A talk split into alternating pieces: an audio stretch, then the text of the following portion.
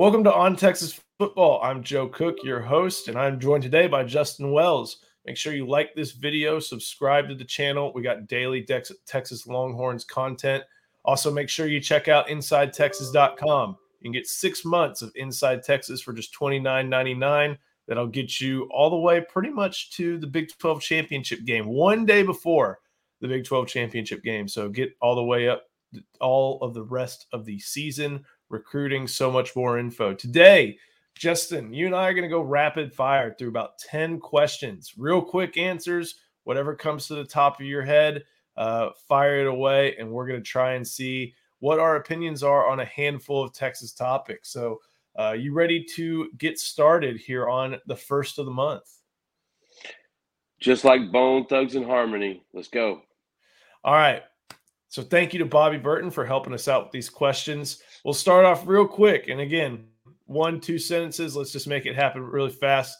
Best player on the Texas football team. Kelvin Banks. Yeah, that's that's kind of my opinion too. I mean, no one was more consistent than him. Um, I think there's arguments for Ja'Tavion Sanders and Xavier Worthy, uh, but yeah, it, it, it's hard to think that you know a franchise left tackle, which we've called Kelvin Banks, so so often uh, is is that guy. Who would you pick if you had to pick a defender? Jaylan Ford, and that's yeah. tough because T'Vondre Sweat would be in the conversation too. Right, and today's 93 days, so uh, T'Vondre Sweat. We'll give a little profile of him up on Inside Texas. I'd almost pick Jahdae Barron, but I think it's either Barron or Ford. All right, number two, we're going to switch it over a little bit to the hoop side of things. Dillon Mitchell had a pretty limited role last year. Um, do you think that now that he's coming back, uh, will he show us that he's more than just a rebound and dunk player uh, than what we saw from last year from Dillon Mitchell? If Rodney Terry lets him, because I think he was a little restrained last year because there were so many other components of, of, players that could handle the ball, that could score, that could do stuff in the paint from Disu to Allen, those guys – so it's really going to be an is he going to get the opportunity to to flash more, in my opinion? Yeah, I, I'm with you there. I think you know there was a lot of talk about oh he just had a great day from three at the uh, NBA Combine and he didn't shoot a three for Texas. He was probably the seventh or maybe eighth best offensive player in that right. nine man rotation, and he was probably a little further up as far as defense goes. Uh, but you know that's not going to be the same on this year's team. He's going to develop. Uh, I think he's going to have some opportunities to showcase his offense. He'll probably remain in the starting lineup, and he's an insane athlete, and he's a great teammate. So I think we'll see more from that. I, I think you would also see in the first couple possessions, they'd run a handful of sets for him. I bet we see more of that this year. All right, number three, we're going to switch back over to football. Who's the best wide receiver on this football team? Xavier Worthy. Yeah, I think even with with last year, you know, how much do you put on the hand? How much do you put on, you know, other factors? Um, you have to put something on the hand. The other factors, uh, distractions are going to be there. Those are called adversity. That's going to happen. But the hand is definitely a factor. I, I would probably make it maybe a quarter of the percentage. But if you if the hand's right, he's the not the best wide receiver in in at Texas. He's the best wide receiver in the state, and he's the best wide receiver in the Big Twelve.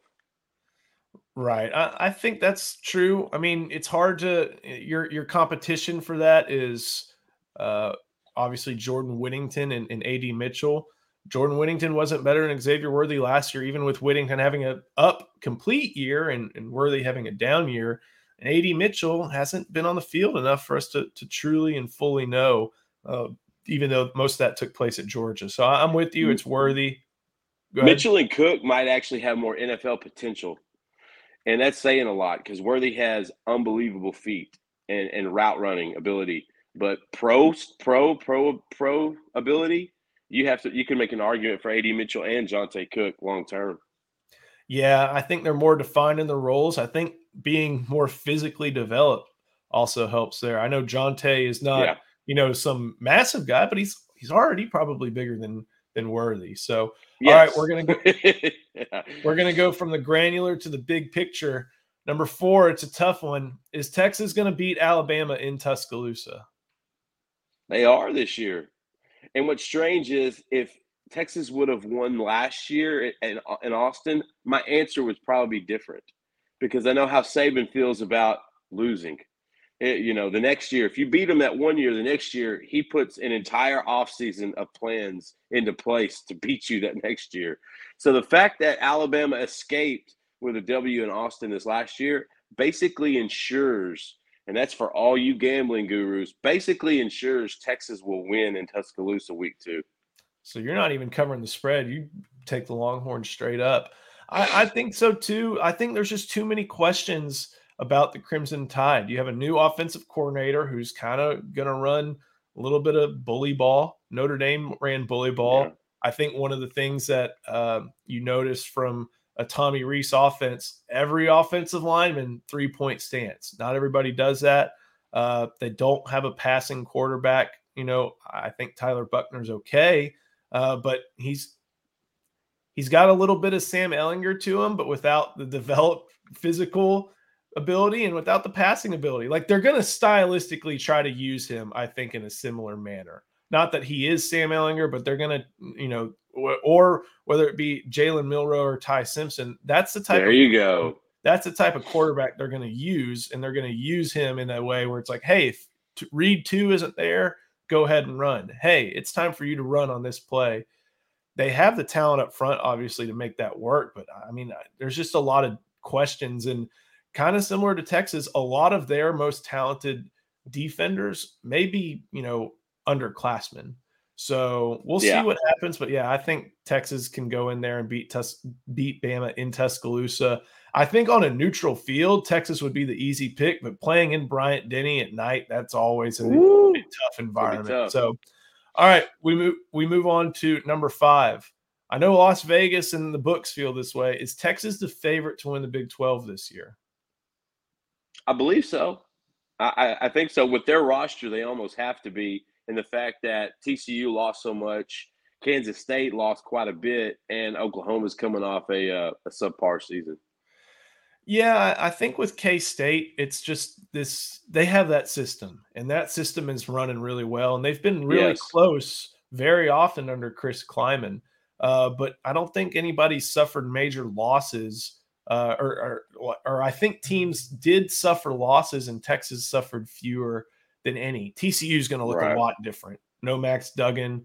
No, I mean, take your pick. Quentin a lot of their top skill players are Kendre Miller sides are gone. So uh, K State, I think, is going to be a a favorite to make it to Arlington. I think Texas is the favorite to win the Big Twelve, and you know, last year in the conference, they want to make it happen.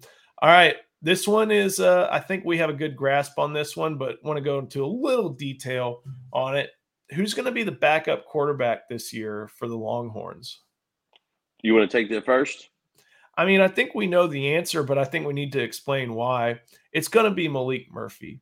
Uh, Maalik Murphy has made a ton of strides since he enrolled. Heck, even since his COVID junior weird year of high school that he had in California. I think Texas took his commitment and then they played the fall 20 season in the spring of 21 in California. There was a lot of bad film because there was a lot of bad football. They just didn't get the yeah. time to teach, coach, all that stuff. And he comes out in the fall of 21 and has a great year, leads his team to a state championship, enrolls early, but is still suffering through injury, a lot of uh, lingering effects basically since that time, since basically two years ago, there's been so many strides made by Maalik Murphy, and I think we all got to see it firsthand in the spring game.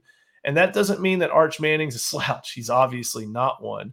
Uh, but you know, going, I, I think we all have kind of noted this. Going from Isidore Newman to Texas football, you're not to say he can't make that adjustment, but it is an adjustment, and it's one that the spring we saw a little bit in the spring game when he was running for his life behind a third string O line. Like Maalik Murphy's been around this block one or one more time than Arch Manning has, and I think that's going to keep him there in the backup spot. What do you think? It's it, it's Maalik. I think Maalik's earned it.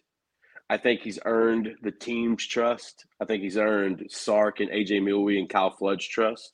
And to me, I think that's the biggest factor when you're talking about that. Not that Arch hasn't, but like you said, Maalik's been around the block a little bit longer. He's been there a little bit longer. And Sark's not going to play favorite. Sark's not going to make Arch Manning the backup because his name's Arch Manning. It's not going to happen. He's going to have to earn it. And granted, he came in as prepared as any high school freshman quarterback can come in and be prepared. But at the same time, Maalik Murphy's been been there. Uh, he's developed, and I think earning the trust of that locker room is probably the biggest facet. All right, so we're going to talk a little. We can't talk about quarterback on this one. What's the most important position on this team outside of quarterback? Say goodbye to your credit card rewards. Greedy corporate mega stores, led by Walmart and Target, are pushing for a law in Congress to take away your hard earned cash back and travel points to line their pockets. The Durbin Marshall credit card bill would enact harmful credit card routing mandates that would end credit card rewards as we know it. If you love your credit card rewards, tell your lawmakers hands off my rewards. Tell them to oppose the Durbin Marshall credit card bill. Seeking the truth never gets old. Introducing June's Journey, the free to play mobile game that will immerse you in a thrilling murder mystery. Join June Parker as she uncovers hidden objects and clues to solve her sister's death in a beautifully illustrated world set in the roaring 20s. With new chapters added every week, the excitement never ends. Download June's Journey now on your Android or iOS device or play on PC through Facebook Games. The health of left tackle and edge rusher. See, I'm going to go a little bit different. I, I, think one thing we've we've harped on on Inside Texas is the interior of the offensive line. There are a lot of really good players there, a lot of young, talented players, but that that can also, you know, have an immediate effect on the play. That's the closest guys to the ball, and if something goes wrong there, then you know that that can have an immediate that you know you can't get a passing game going. Your run game is off. So um i guess to pick just one i mean this is a big year for jake majors and he's played well. He hasn't been exceptional i, I think it's fair to say. You know he hasn't won an all conference honor yet but uh, i think the interior offensive line manned by him is most important on this team and I think right after that, I'd put Ja'Tavion Sanders because the drop off from Ja'Tavion Sanders to Gunnar Helm, and this is no slide against Gunnar Helm, it's just about Ja'Tavion Sanders. I think that is a uh, a, a big, uh, you know, something that would have a drastic effect on this team. All right, number eight, we're going real big picture here. Who's your favorite Texas player ever? Dang, you got to let me prep for that. Um, That gum. Gotta say Earl Campbell. Uh, Earl Campbell or one. Kris Boyd. Earl Campbell, Kris Boyd, Kris often Boyd. mentioned in the same. I, I know. How similar are those? You know, I think so. I'm gonna. I'll. I'll cheat a little bit too. I think favorite Texas player ever.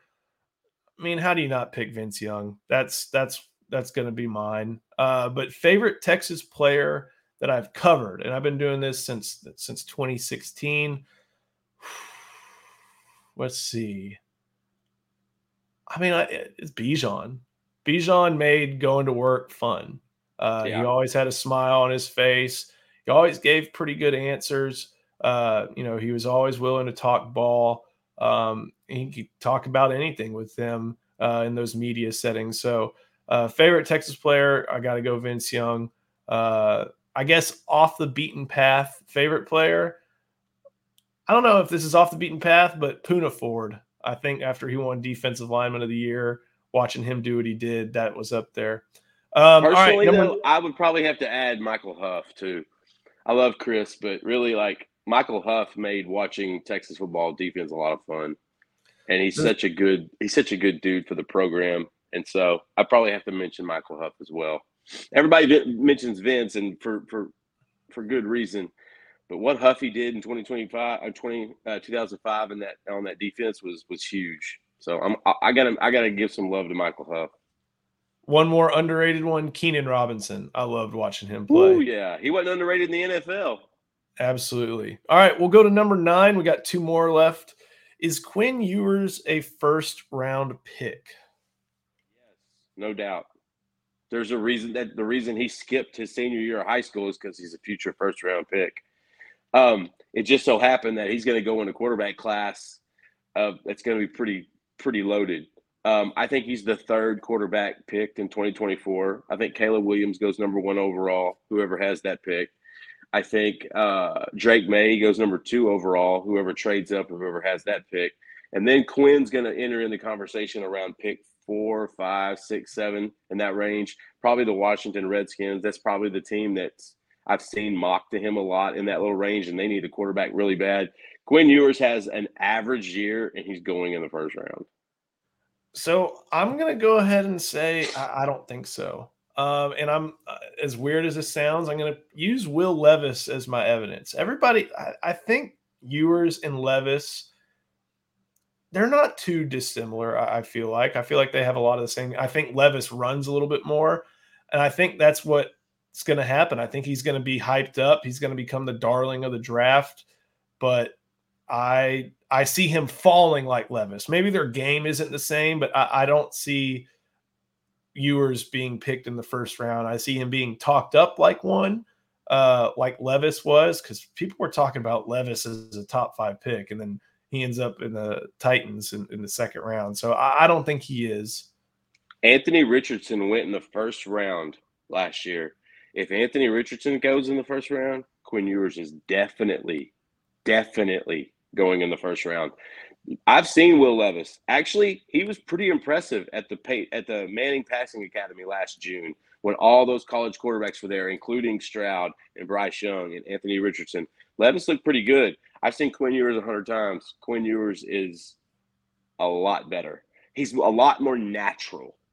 Everything is a lot more fluid and natural. Will Levis has been mechanically built, whereas Quinn Ewers has kind of grown into this natural throwing phenom athlete. And so I, I just want to cut that because there's I'm not putting him and Levis in the same conversation uh, Quinn Quinn looked like that when he was a sophomore in high school. Um, yeah, if Anthony Richardson can go in the first round, trust me, Quinn Ewers can too. My take.